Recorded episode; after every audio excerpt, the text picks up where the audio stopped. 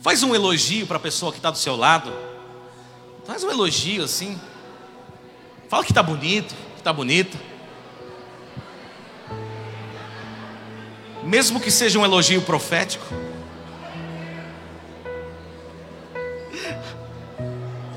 Mesmo que seja uma beleza interior. Ai, ai. Glória a Deus, glória a Deus. Amém. Hoje fazem 12 anos. Fazem 12 anos que eu e a Grazi nos casamos.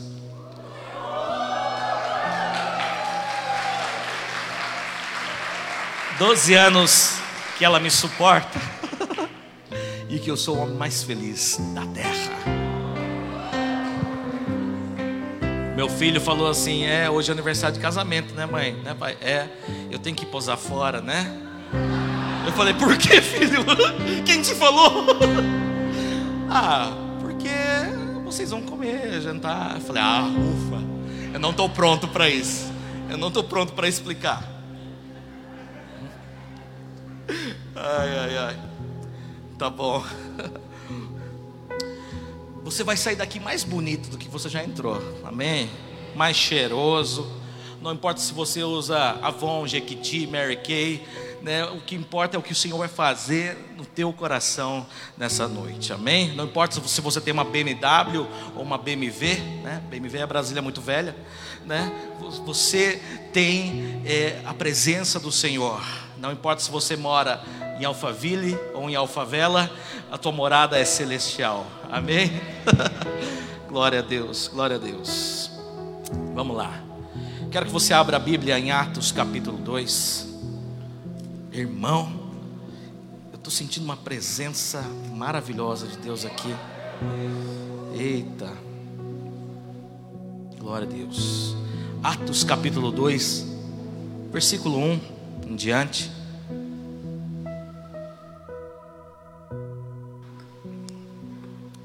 Sabe que essa canção, ela é simples demais. Mas tem a hora certa.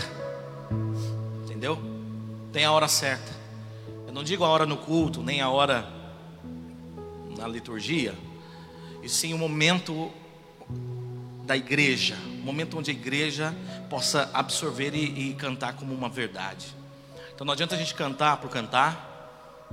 Essa música fazem 18 anos, 17 anos que nós temos. E é a primeira vez que a gente canta aqui. Primeira vez. Sabe por quê? Porque eu senti que essa é a hora. Essa é a hora que isso faz sentido para nós. Que isso está fazendo um sentido para o nosso coração. Atos 2, versículo 1. Ao cumprir-se o dia de Pentecostes, estavam todos reunidos no mesmo lugar. De repente veio do céu um som como de um vento impetuoso e encheu toda a casa onde estavam assentados. E apareceram distribuídas entre eles línguas como de fogo e pousou uma sobre cada um deles. Todos ficaram cheios do Espírito Santo e passaram a falar em outras línguas segundo o Espírito lhe concedia que falasse. Até aí. Glória a Deus. Amados, é, quem estava semana passada aqui? Amém. Eu quero fazer uma breve recapitulação, porque hoje nós vamos dar continuidade, ou seja, o sobrenatural naturalmente simples 2, volume 2, certo? Então, para que você entenda o 2, hoje eu preciso é, recapitular para os irmãos que não estavam aqui a semana passada. Então nós falamos, e é, rapidamente eu vou, vou, falar, se você quiser ouvir na íntegra, nós temos é, no, no, Facebook, a página é, da igreja IPI Cascavel no Facebook, tem a transmissão gravada é, do culto passado. Se você quiser em áudio no podcast, nós temos um podcast é, do Contraste, que também tem essa ministração é, na íntegra completa. Mas agora eu vou fazer apenas o, o trailer da semana passada. E eu, nós começamos a falar sobre o que é sobrenatural, mas a pergunta crucial é: por que você precisa viver o sobrenatural?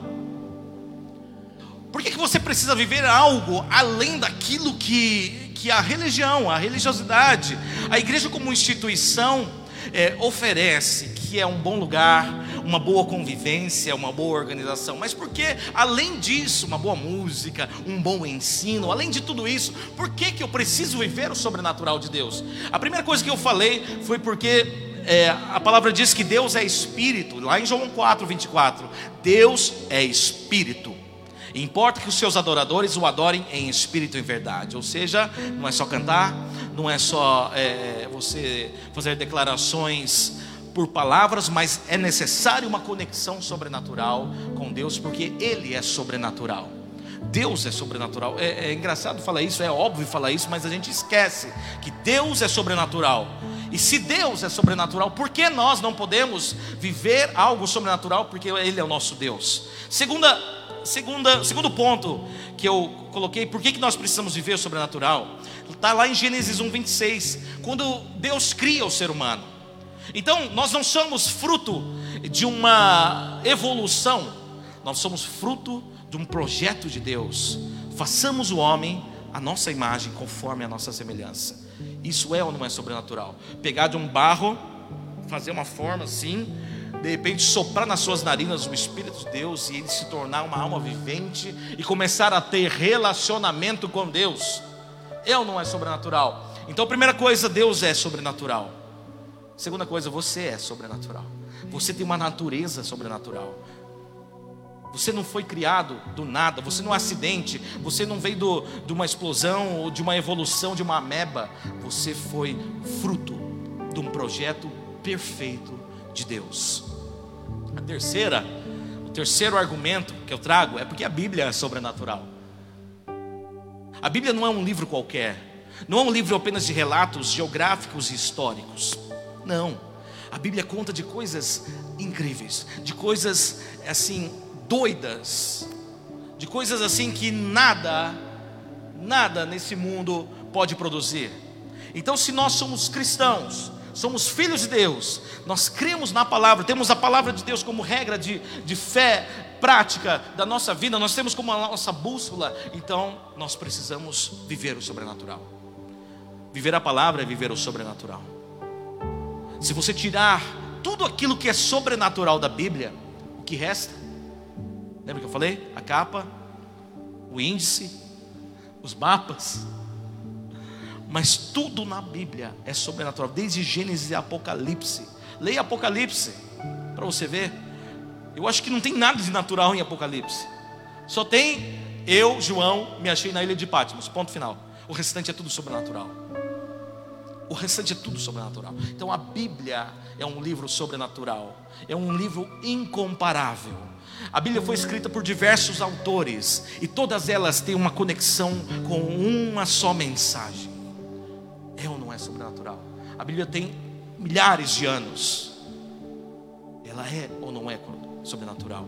Em Gênesis, em Êxodos, Levíticos, Números, e vai, vai, vai. Tudo aponta para uma só pessoa que é Jesus Cristo. Quando Abraão vai e coloca o seu filho no altar, Isaac para sacrificar a Deus, lá em Gênesis, está falando de quem?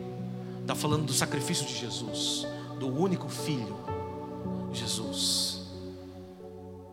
Amados, não tem como a gente não crer no sobrenatural.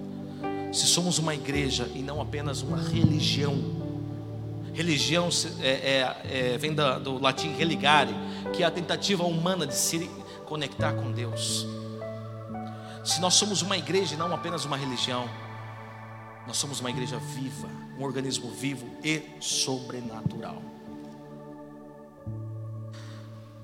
Agora, eu falei sobre a simplicidade do sobrenatural.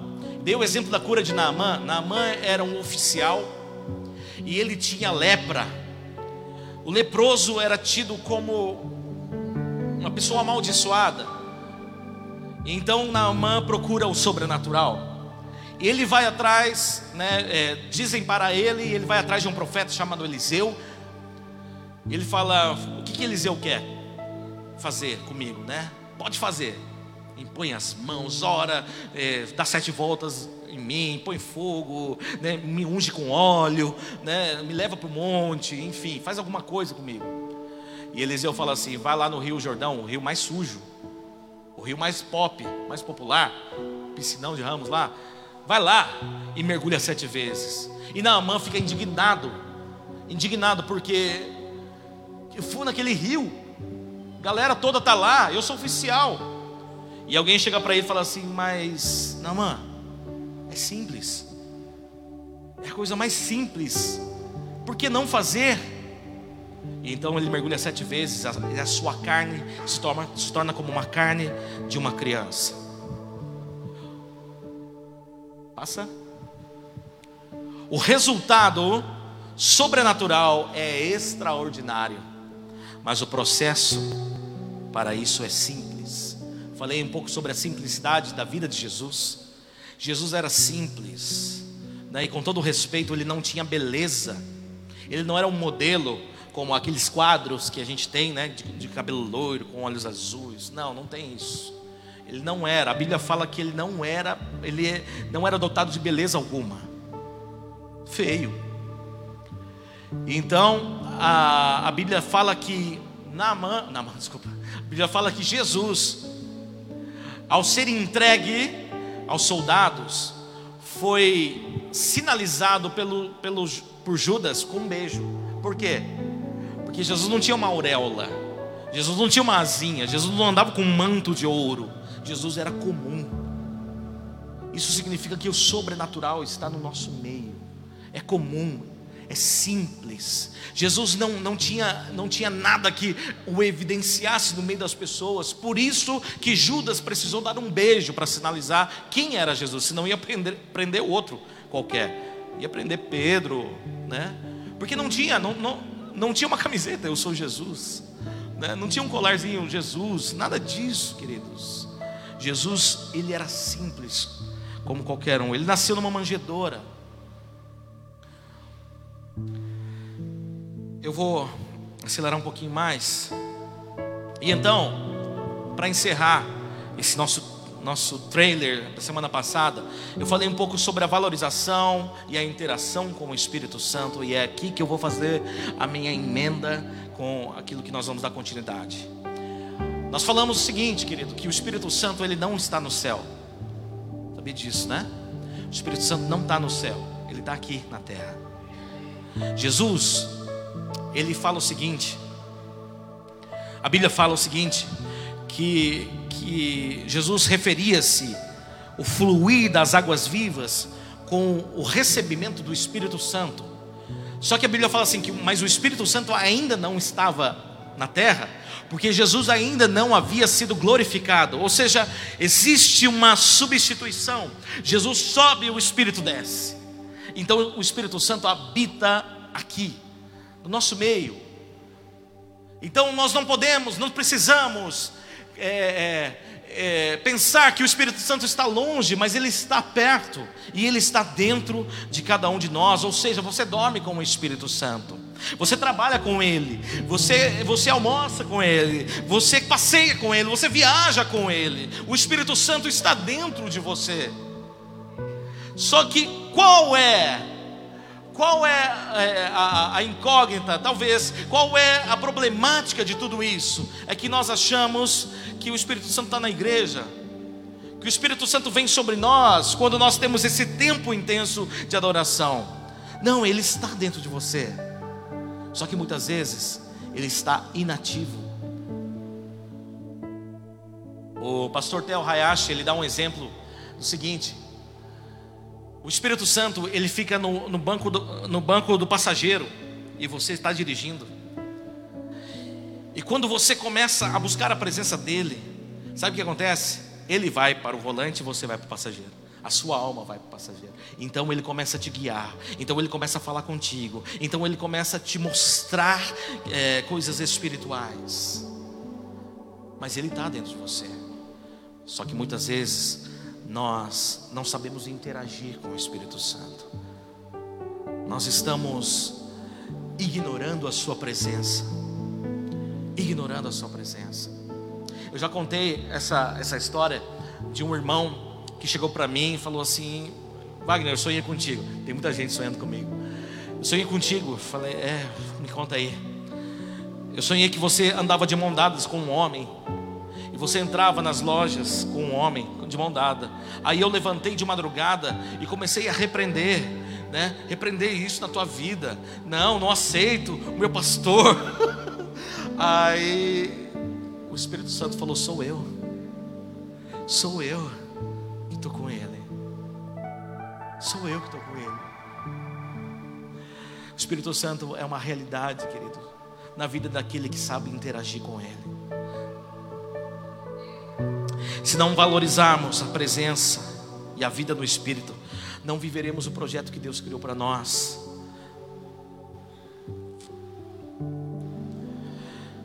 Nós precisamos saber o que é valorizar a presença do Senhor. A palavra do Senhor diz lá em Efésios: Não vos embriagueis com vinho no qual há dissolução, mas enchei-vos do Espírito. Ali não está falando apenas de uma embriaguez de álcool, não está falando apenas de um descontrole é, alcoólico, ou de drogas, ou de qualquer outra coisa que te faz ficar noiado. Está falando sobre a valorização do Espírito na nossa vida. Está falando sobre que, que o vinho não é apenas uma bebida. O vinho, nesse contexto, são as coisas terrenas, são os prazeres terrenos, são às vezes as necessidades humanas. Mas está falando, não, não se embriague com isso, não se encha disso, encha do Espírito Santo. Porque se nós estivermos cheios do Espírito Santo, Ele vai suprir as nossas carências, Ele vai nos direcionar, Ele vai falar conosco, Ele vai solucionar os nossos problemas, Ele vai interceder junto ao Pai. Põe o Espírito Santo no volante do seu carro e senta no banco do passageiro. Senta no banco do passageiro. Deixa eu fazer uma pergunta. Quem aqui deseja que todos os nossos cultos sejam cheios da presença de Deus? Ah, que bom. Quantos aqui desejam que nesses cultos, nas nossas reuniões, nos nossos encontros, vigílias, retiros, conferências, as pessoas que entrarem enfermas nesse lugar sejam curadas? Você quer, você você quer ver um milagre de Deus? Deixa eu chamar o Orisvaldo, o presbítero Osvaldo aqui um pouquinho. Semana passada ele me procurou, ele falou assim: Eu preciso contar um milagre da minha família. Falei: Conta. Graça e paz, irmãos. Muitas pessoas conhecem, o pastor Wagner falava do sobrenatural, que é sobrenatural. E muitas pessoas já conhecem aqui, mas muitos também não conhecem. Alguém conhece esse menino? Quem conhece? a Rose Valdir conhece, a Adriana conhece. Poucas pessoas. Esse menino é meu sobrinho. Essa é minha, é minha irmã. Na verdade, ela mandou um áudio. Eu pedi para ela mandar um áudio. Falei com o pastor Wagner domingo. Mas o pastor Wagner achou melhor a gente falar algo aqui interessante. Esse menino chama Mateus. É, a minha irmã, ela engravidou. Ela não, ela não esperava a gravidez é, não desejava naquele momento.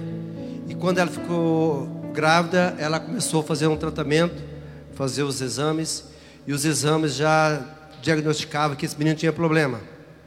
Ele tinha problema no coração, ele tinha problema no, no cérebro, e, e aí começou o processo. Mas quando ele tinha, vou resumir aqui, quando ele tinha quatro para cinco meses, os médicos queriam, minha irmã falou: oh, você pode abortar porque esse menino não tem vida. Ele não tem a, a minha irmã no, no áudio aqui ela coloca assim que os médicos disseram que ela tinha um feto estranho dentro dela. Feto estranho. Esse é o diagnóstico. E minha irmã começou a orar. E ela pediu que nós orássemos. Essa igreja orou por ela. Muitas igrejas se envolveram de forma de oração, é, em oração, pedindo milagres de Deus. E minha irmã começou a preparar o berço, começou a preparar as roupas para o nascimento do bebê. E os médicos falaram para ela assim: Olha, você não precisa gastar um centavo, porque o menino ele vai nascer e ele vai morrer no mesmo instante. E a minha irmã orando, orando, ela fala o seguinte: eles falam, né, meu cunhado, que o médico deu um exemplo como que era a cabeça do Mateus. Ele falou: Mãe, Dá um, dá um exemplo como é que é a cabeça do teu filho, ele não tem cérebro. Imagina que você encheu um balão e depois você murcha o balão, fica aquela, né, aquela coisa mole. O cérebro do meu sobrinho, diz os médicos, que era desse jeito. Ele falou: não tem vida, ele não vai ter vida, é impossível ter vida. E minha irmã preparando o enxoval de bebê, tudo. As, a igreja da qual minha irmã pertence falava assim: as irmãs falavam, olha, a Neide vai ter uma decepção muito grande. Como que vai ser a hora que esse bebê nascer? Porque ela está preparando tudo. Como que nós temos que fazer para preparar ela para que ela não tenha essa frustração tão grande com esse bebê nasceu, quando nascer? Enfim, do, ela tem os exames em casa, em todos os exames. Do quinto, quinto mês, mais ou menos, os médicos diziam que ele não tinha cérebro. Esse era o diagnóstico dele. Ele não tinha cérebro. E minha irmã continuou orando, continuou orando. Aí, quando estava já para no, no, no, no, nono mês ali, né? É, houve toda uma preparação, que Maringá não tinha recurso para atender ele, ele ia para Londrina, ia preparar a aeronave, tudo para fazer o, o transporte quando fosse o momento de nascer. De repente o Mateus nasceu e está aí o Mateus. Ele tem algumas dificuldades, fez cirurgia do coração, ele tem algumas limitações, mas é um menino que hoje, para a glória de Deus, é a alegria da família.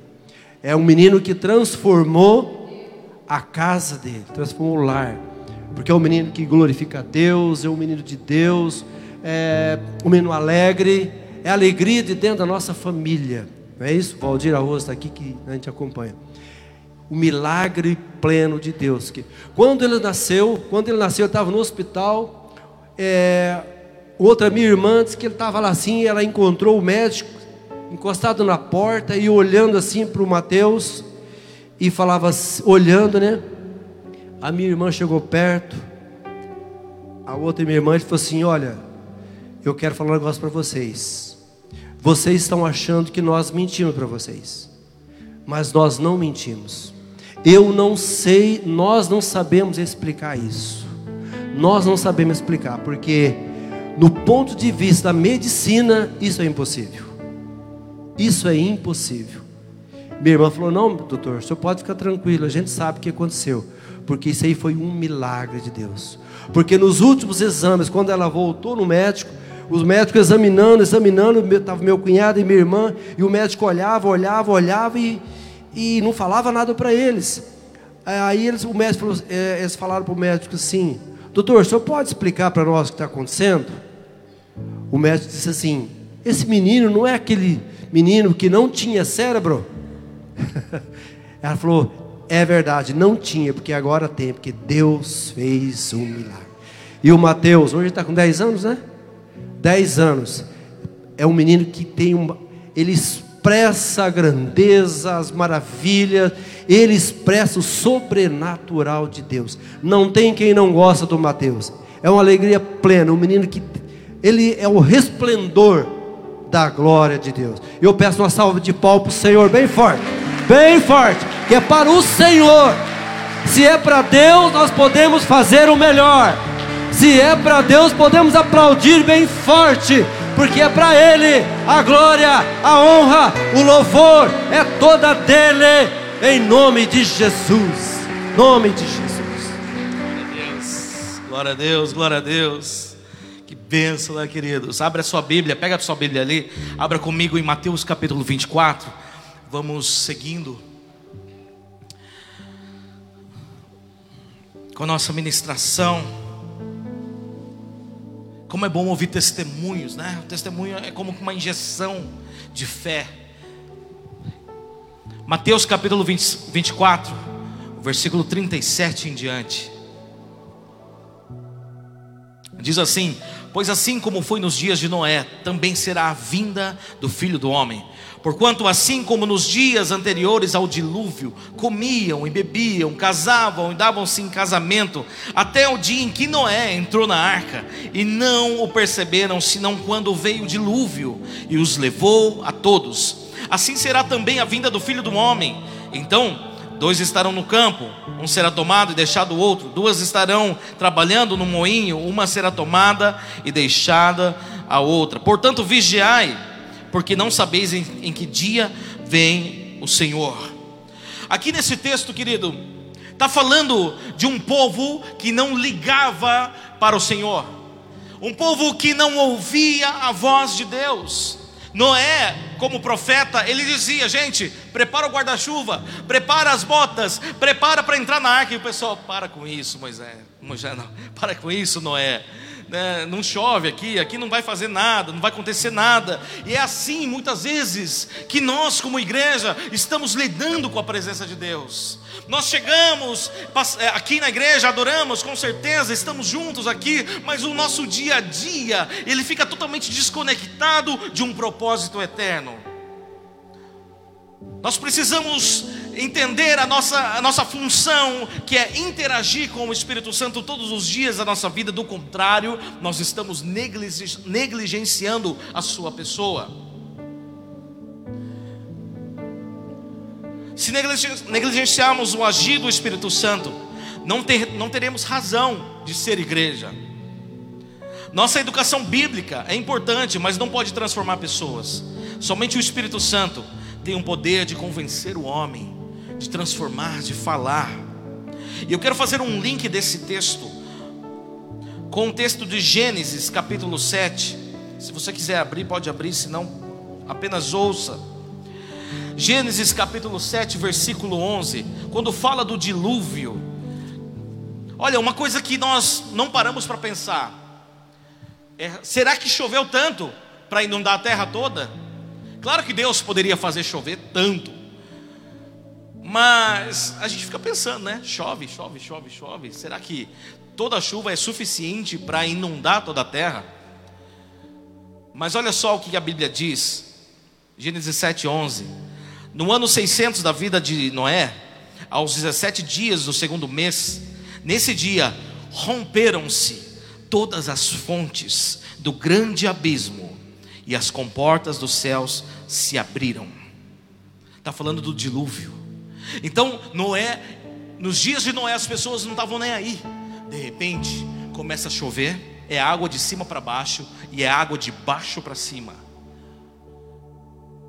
Aí, logicamente, eu entendo que inundou toda a terra, não por causa só da chuva, mas porque de baixo para cima, os abismos da terra, as águas que tinham de, por de dentro da terra, elas se romperam e começaram a jorrar da terra para inundar a terra.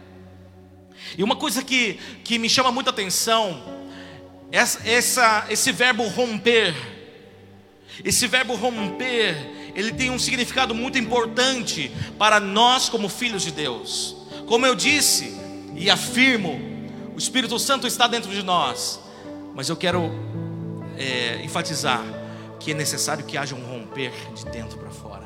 É necessário que haja um romper nas nossas vidas. É necessário que a gente viva um romper extraordinário em nossos corações. O dilúvio representa um avivamento. O dilúvio representa a tomada do governo de Deus sobre a terra. E ele só vai, eh, isso vai acontecer quando nós entendemos que o Senhor tem algo a derramar sobre a terra, mas Ele tem muito a fluir através de mim, de você. Quando todos os cristãos entenderem que a nossa função não é apenas frequentar a igreja, e sim fluir algo de dentro de nós, romper algo de dentro de nós e vivemos algo é, é, sobrenatural do Senhor, aí nós vamos ver uma sociedade sendo transformada. A gente vê os jovens barulhentos, né? Vivendo intensamente um romper. Só que eu quero dizer para você, querido, que você, é, você que é tranquilo, você que é mais tradicional, amados, o Espírito Santo está dentro de você. O Espírito Santo flui através da tua vida. Você é, é, você tem a vida no espírito, assim como aquele que é barulhento, aquele que é extravagante. E todos nós, desde a pessoa mais é, é, a pessoa mais idosa, ou a pessoa mais tranquila, a pessoa mais fechada, aquelas que são mais barulhentas, aquelas que são mais né, extravagantes, todos nós precisamos viver um romper. E esse romper não tem a ver com barulho, esse romper não tem a ver com, com, com formas, esse romper tem a ver com a essência de dentro para fora. Então, às vezes, querido, você que está ali em oração, ah, de repente, se você vê um irmão quietinho ali, não pense, não julgue, porque de repente ele está fluindo muito mais do que você que está fazendo barulho. Não é a forma que importa, e sim a essência e o entendimento e a intensidade com que nós é, buscamos a presença de Deus. Lá em João 7, versículo 38 e 39 diz assim: Quem crer em mim, como diz a Escritura, do seu interior fluirão rios de águas vivas. Isso ele disse com respeito ao Espírito que haviam de receber os que nele crescem, pois o Espírito até aquele momento não fora dado, porque Jesus não havia sido ainda glorificado. É aquilo que eu disse. Existe um fluir de Deus, de dentro para fora. Aquele que crê em Jesus, não importa qual é o teu estilo, não importa qual é a tua forma, mas na tua essência, Deus tem um romper para a tua vida. Deus quer romper algo, Deus quer fazer você fluir, Deus quer fazer você viver algo sobrenatural em Deus. Nós podemos adorar a Deus com cânticos contemporâneos, com rock and roll, com reggae, com hinos. O que importa, querido, não é a forma. Que importa é se nós estamos interagindo com o Espírito Santo ou não. Se nós apenas estamos sustentando uma forma ou se nós realmente estamos interagindo com Ele. Do contrário, nós seríamos apenas uma igreja que come, bebe, casa, que é bênção, vive bem, mas não se preocupa com os sinais de Deus, com as evidências do Espírito, com aquilo que Deus está dizendo à igreja. Não podemos negligenciar a pessoa do Espírito Santo e impedir o agir sobrenatural. Nós precisamos deixar o Espírito Santo, deixar ele agir o texto que eu li lá no começo de 2 Coríntios 3, 17, diz assim: que onde há o Espírito do Senhor, ali há liberdade. Nós precisamos dar liberdade ao Espírito, para que também vivamos uma liberdade no Espírito. Somente o Espírito Santo é capaz de convencer alguém do pecado, da justiça e do juízo. Somente o Espírito Santo é capaz de convencer pessoas da necessidade de mudança radical, de um arrependimento verdadeiro.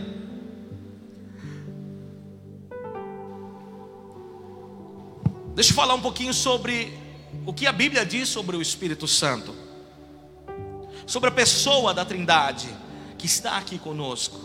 O Espírito Santo nos ensina o Espírito Santo nos faz lembrar, o Espírito Santo é aquela voz que nos traz a palavra, que nos traz a revelação. Lá em João 14, 26 fala que o Consolador, que é o Espírito Santo, a quem o Pai enviará em meu nome, esse vos ensinará todas as coisas e vos fará lembrar de tudo que vos tenho dito. Sem o Espírito Santo, sem você interagir com o Espírito Santo, você pode até decorar versículo, querido, mas não teremos a revelação daquilo que Jesus falou conosco.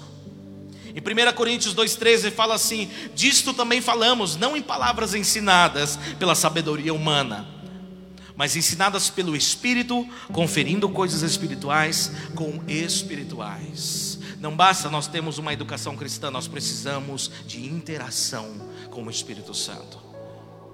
O Espírito Santo fala conosco, ele fala, ele fala através da palavra, ele fala uma voz audível ele fala dentro do nosso coração, dentro da nossa consciência.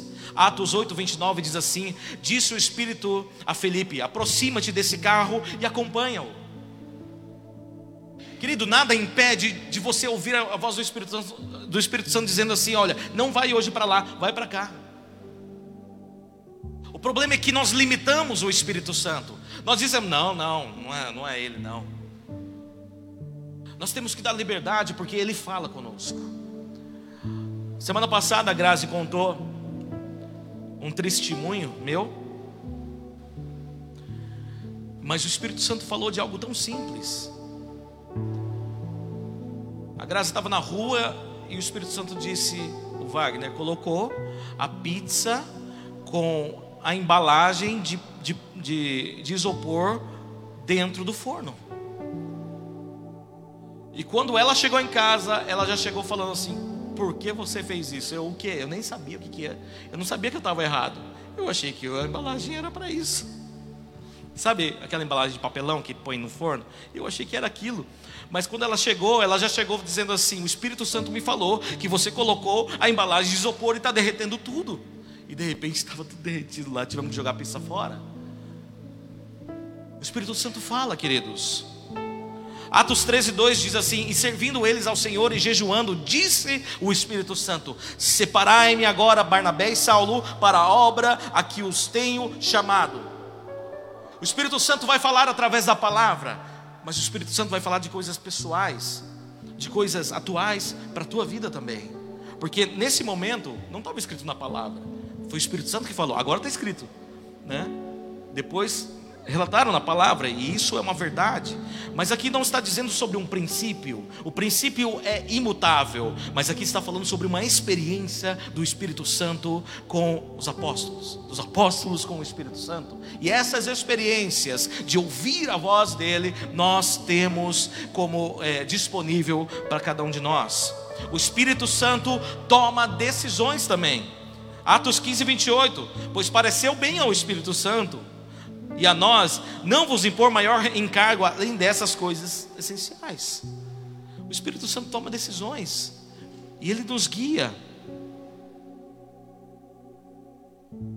O Espírito Santo pode proibir ou evitar um discurso e planos humanos. Atos 16, 6 e 7 diz assim: E percorrendo toda a região frígio-gálata, tendo sido impedidos pelo Espírito Santo de pregar a palavra na Ásia. Olha, é, o Espírito Santo impediu, falou: Não vai para lá. Você não vai para lá. Quando nós estamos interagindo com Ele, querido, o Espírito Santo muitas vezes ele vai te impedir de fazer algo e você fala: O que está acontecendo? De repente Deus está te livrando de morte, Deus está te livrando de um mau negócio, Deus está te livrando de uma cilada. Quero contar uma experiência. Antes mesmo de assumir a, a, a, o ministério pastoral integral, já convertido, trabalhando no, no ministério, eu trabalhava numa empresa. Só que algo queimava no meu coração de que eu não iria viver a vida inteira trabalhando naquela empresa. E sim eu tinha que, que dar um passo além, né, diante do propósito de Deus. Então nós começamos a orar e surgiu um concurso meu pai falou assim: Olha, faz esse concurso aí. Eu e a Grazi falamos: Vamos fazer. E nós vamos orar. E começamos a orar, começamos a orar, começamos a orar, começamos a orar. E esse concurso você tinha que escolher uma localidade do Brasil, tinha para tudo quanto é lugar. Nós escolhemos para Penedo, Alagoas. Por quê? Não sei. Penedo, Alagoas. Alguém já ouviu falar de Penedo, Alagoas? Uma cidade histórica. E sabe o que aconteceu? Eu passei. Só que eu passei na vaga de reserva. E, e, e então é, nós tínhamos uma confirmação de Deus, porque nós, nós orávamos, orávamos, orávamos, buscávamos o Senhor, e nós sabíamos que Deus estava apontando para que a gente fosse embora. Aí, de repente, foi passando, não foi chamando, não foi chamando, e de repente, é, o meu pai espiritual, meu pastor, ele disse o seguinte: Wagner, larga tudo e vem trabalhar no ministério integral. A gente coloca você no seminário, você, né? Mas o importante é o teu chamado, né? E eu falei, Deus, e agora? E agora? O que, que eu vou fazer? Eu tenho um concurso que eu passei, eu tenho direção de Deus para lá, e eu agora sou chamado para algo mais incrível ainda, que é largar tudo. E só que assim, meu pai não, não era convertido, e, e ele sempre prezou por uma formação, por uma carreira profissional na minha vida, na vida dos meus irmãos. E uma das coisas que ele queria, que era um sonho dele, era que um dos filhos, pelo menos, fosse concursado público, tivesse um concurso, é, é passasse num concurso bom. E eu passei. E eu passei. A ovelha negra da família. Passou. E eu falei, puxa vida, e agora? Meu pai, vou, vou desagradar meu pai. Já, já éramos casados, né? Claro que. Mas eu, eu queria, eu não queria desapontar meu pai também. Eu não queria também desapontar a Grazi. E eu falei, Deus, se for da tua vontade, a Grazi vai concordar e meu pai também vai aceitar. E eu fui conversar com a Grazi. Grazi, pois é, o pastor me chamou para pastorear lá. E a Grazi, ela não, não, não tinha essa ideia. Né? Não era aquela pessoa, puxa, um dia, né? Não. O sonho dela estava, indo para Penedo. Eu tinha amizade já com o pessoal de Penedo. Eu já estava evangelizando pessoas de Penedo à distância pelo Orkut, né? o falecido Orkut. E aí, já tinha amizade lá, tal. E eu falei, Grazi, então, pastor me chamou para quê? Pastor, pastor me chamou para largar tudo. E naquele momento a Grazi falou: É isso, é isso, meu. Vamos. Aí eu falei: Agora é meu pai, meu pai, né? Mas sério, sim. Pai, não crente. Pai, pastor me chamou para ser pastor. Ele disse assim: Filho, Deus te criou para isso. Você nasceu para esse propósito, para este tempo. Deus te criou. Vai, larga tudo, esquece concurso, esquece os teus diplomas e vai, segue aquilo que Deus te criou. Eu falei, uau, é um pastor falando isso, né? Aí veio a terceira resposta que eu não pedi. Né, foi tipo assim, eu fui, eu fui bater o escanteio e a bola entrou no gol, né?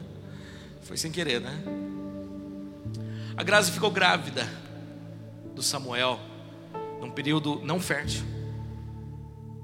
Né, e tem toda uma história de milagre de Deus. E eu falei, Deus, vou ficar. Agora eu vou ficar, né? E então, é, Deus começou a levantar pessoas que disseram assim: Você vai ficar, você não vai. Né? E eu falei: Então vou ficar. E eu fiquei. Passado alguns meses, no dia 16 de janeiro de 2010, dia 1 de janeiro de 2010, assumi o ministério pastoral. Dia 16 de janeiro, dia 14 de janeiro de 2010, o Samuel nasceu. Dia 16 de janeiro de 2010, nós estávamos gravando um DVD ao vivo de um ministério de Londrina. E cara, eu estava realizado. Puxa, sou pai. Estou gravando, sou pastor. Mas uma coisa não, não desceu no meu coração. Como eu pude me enganar tanto? pensando que Deus estava me levando para Penedo e Deus não estava me levando para Penedo. Eu orei tanto e eu sentia que Deus estava me levando para Penedo, mas cara, como eu tô, por que que eu me enganei tanto assim? Eu fiquei eu fiquei decepcionado comigo mesmo, entende? Porque Deus me apontou para para o ministério pastoral em Rolândia. No dia 16 de janeiro nós terminamos a gravação. Estávamos guardando tudo e de repente chegou um pastor ele tem um dom profético. E ele me abraçou. Deus tomou os lábios dele e disse assim: um, pastor de Mato Grosso do Sul. Deus tomou os lábios dele e disse assim: Eu ia te levar. Eu ia te levar. Mas eu mudei meus planos. Porque havia uma armadilha de Satanás preparado para você. Eu vou te segurar mais um pouco. Mas você vai. Porque mais do que um ministério, eu tenho um mistério contigo. Cara, completou mil por cento. Falei, uau, eu não estava enganado. Ele ia me levar. Só que ele mudou os planos dele. O Espírito Santo me impediu de ir para um lugar que eu tinha buscado no Senhor. Amados, essa dimensão está dentro de você. Ela só precisa romper. Ela só precisa ser liberada. O Espírito Santo ele te equipa com dons espirituais. 1 Coríntios 12, 11, o mesmo Espírito, ele distribui dons espirituais como lhe apraz a cada um individualmente. E olha esse texto aqui de Romanos 26, 27. Também o Espírito semelhantemente nos assiste em nossa fraqueza. Não é assistir de ficar olhando, de dar assistência porque não sabemos orar como convém, mas o mesmo Espírito intercede por nós, sobremaneira com gemidos inexprimíveis. E aquele que sonda os corações sabe qual é a mente do Espírito, porque segundo a vontade de Deus é que ele intercede pelos santos. Ou seja, o Espírito Santo, ele intercede por nós. O Espírito Santo, ele nos conecta ao Pai. O Espírito Santo, ele, ele, ele faz uma ligação entre o céu e a terra. É o derramar do céu sobre a terra e o romper de dentro para fora. Isso é avivamento, querido. Agora, vamos vamos eh, caminhar para o encerramento. A pergunta é: como experimentar? Como experimentar um romper do Espírito Santo? Lá em Atos, quando eles, eles experimentaram romper em Atos dos Apóstolos, o que, que eles, o que, que eles estavam fazendo? Jogando Uno. Eles estavam orando, queridos. E existe um cálculo que diz que eles estavam há dez dias, mais ou menos, em oração. Dez dias em oração. Era uma oração unânime e incessante. É mais ou menos aquilo que nós fizemos aqui hoje. Só que dez dias. E não duas horas, não uma hora. Dez dias. Assim também, o avivamento, o romper da rua Azusa nos Estados Unidos. Para aqueles que não conhecem, existiu um avivamento numa rua lá nos Estados Unidos chamada Rua Azusa. As pessoas foram impactadas pela presença de Deus. Um homem chamado Ivan Roberts, desde os seus 13 anos de idade, ele começou a dizer: Espírito Santo, eu quero um avivamento. Eu quero viver aquilo que eles viveram em Atos capítulo 2. Então, na sua adolescência, juventude, ele, ele vai para o seminário, desiste do seminário porque ele entende que ele precisaria orar e buscar um romper. Então, ele junta alguns jovens, a irmãzinha de 16 anos, um outro amigo lá de 20 anos, o outro de 17 anos, e eles falam assim: gente, vamos fazer uma oração assim? Envia o Espírito Santo agora, em nome de Jesus Cristo. E eles ficavam: envia o Espírito Santo agora em nome de Jesus Cristo. Envia o Espírito Santo agora em nome de Jesus Cristo. E durante horas e dias eles buscavam: envia o Espírito Santo agora em nome de Jesus Cristo. O que aconteceu foi que rompeu as fontes. E uma rua inteira foi tomada pela presença de Deus, um país inteiro tomado pela presença de Deus, e o movimento pentecostal surge a partir da rua Azusa. O mundo inteiro foi impactado por um jovem que declarou: envia o Espírito Santo agora em nome de Jesus. Vocês conhecem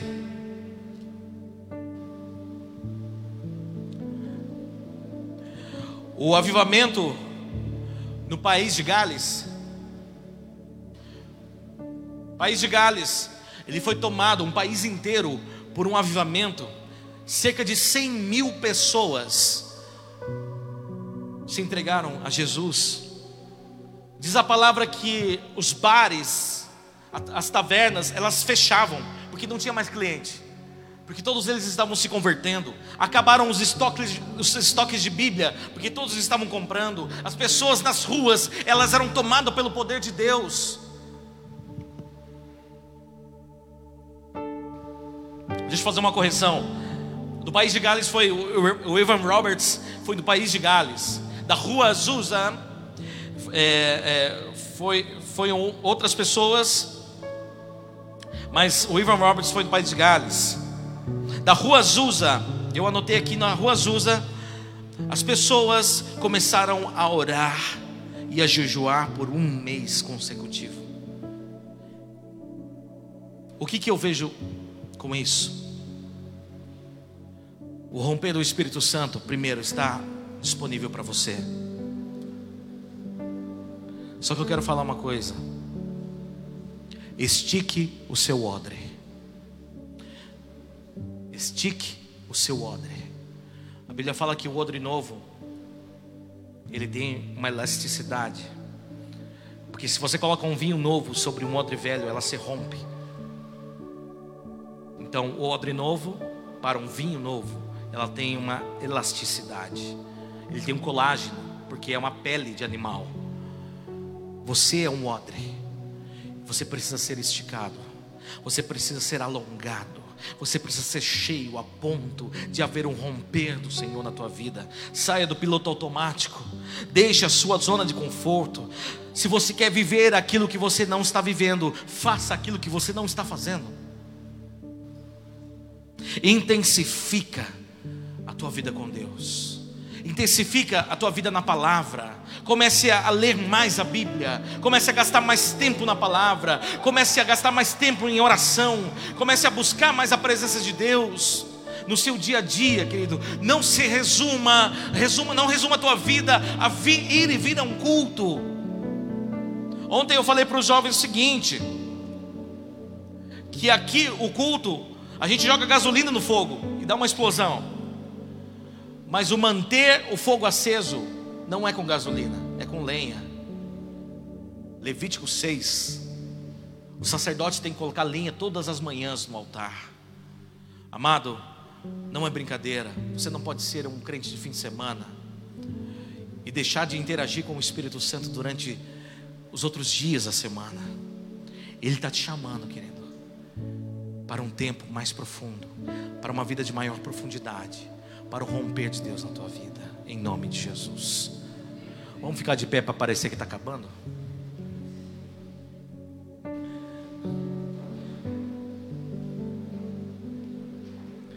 Semana, semana passada eu fiz essa pergunta. Quem aqui me dá mais cinco minutos? 5, 10, 15, 20, 30, 40. Opa, tá, tá bom demais. Não, estamos acabando. Mas é importante aquilo que nós vamos fazer nessa hora que é selar essa palavra, selar essa declaração, selar essa verdade. Queridos, eu não falei nada além do que a Bíblia diz. Se você tem alguma dúvida, se você tem alguma questão, vamos conversar. Eu preciso aprender com você. Mas o que a palavra diz é uma verdade absoluta, indiscutível. E o Espírito Santo precisa ser uma verdade real nas nossas vidas. Feche os seus olhos.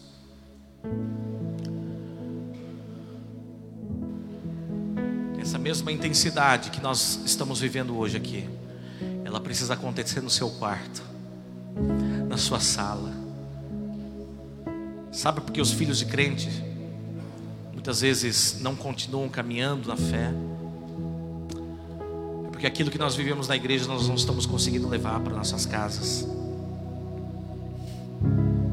É ou não é? Falamos de Jesus aqui, cantamos de Jesus aqui, oramos, mas em casa os nossos filhos não estão, não estão enxergando uma realidade de vida, uma interação com a presença de Deus.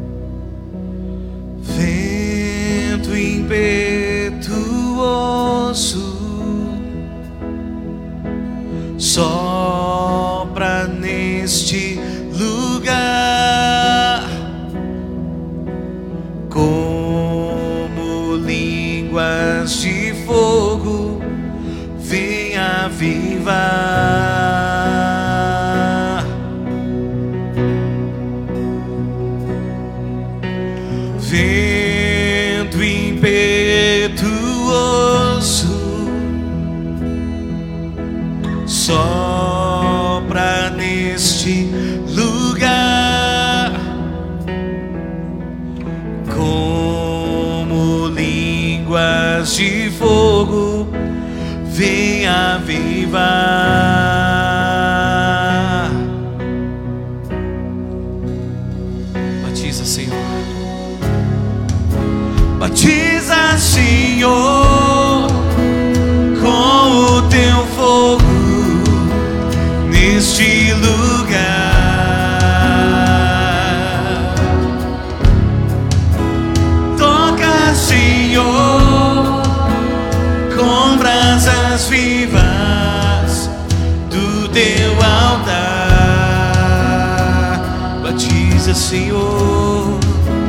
Batiza, Senhor, com o teu fogo neste lugar. Toca, Senhor, toca, Senhor, com brasas vivas do teu altar. Vamos declarar vento impetuoso. Vento Enquanto nós cantamos, eu quero chamar você que quer viver um romper do Espírito, a vir aqui à frente, a se derramar perante o Senhor, a receber uma oração específica. Vem aqui à frente se você quer, quer viver um fluir de Deus maior, uma intensidade maior na presença do Senhor. vento impetuoso,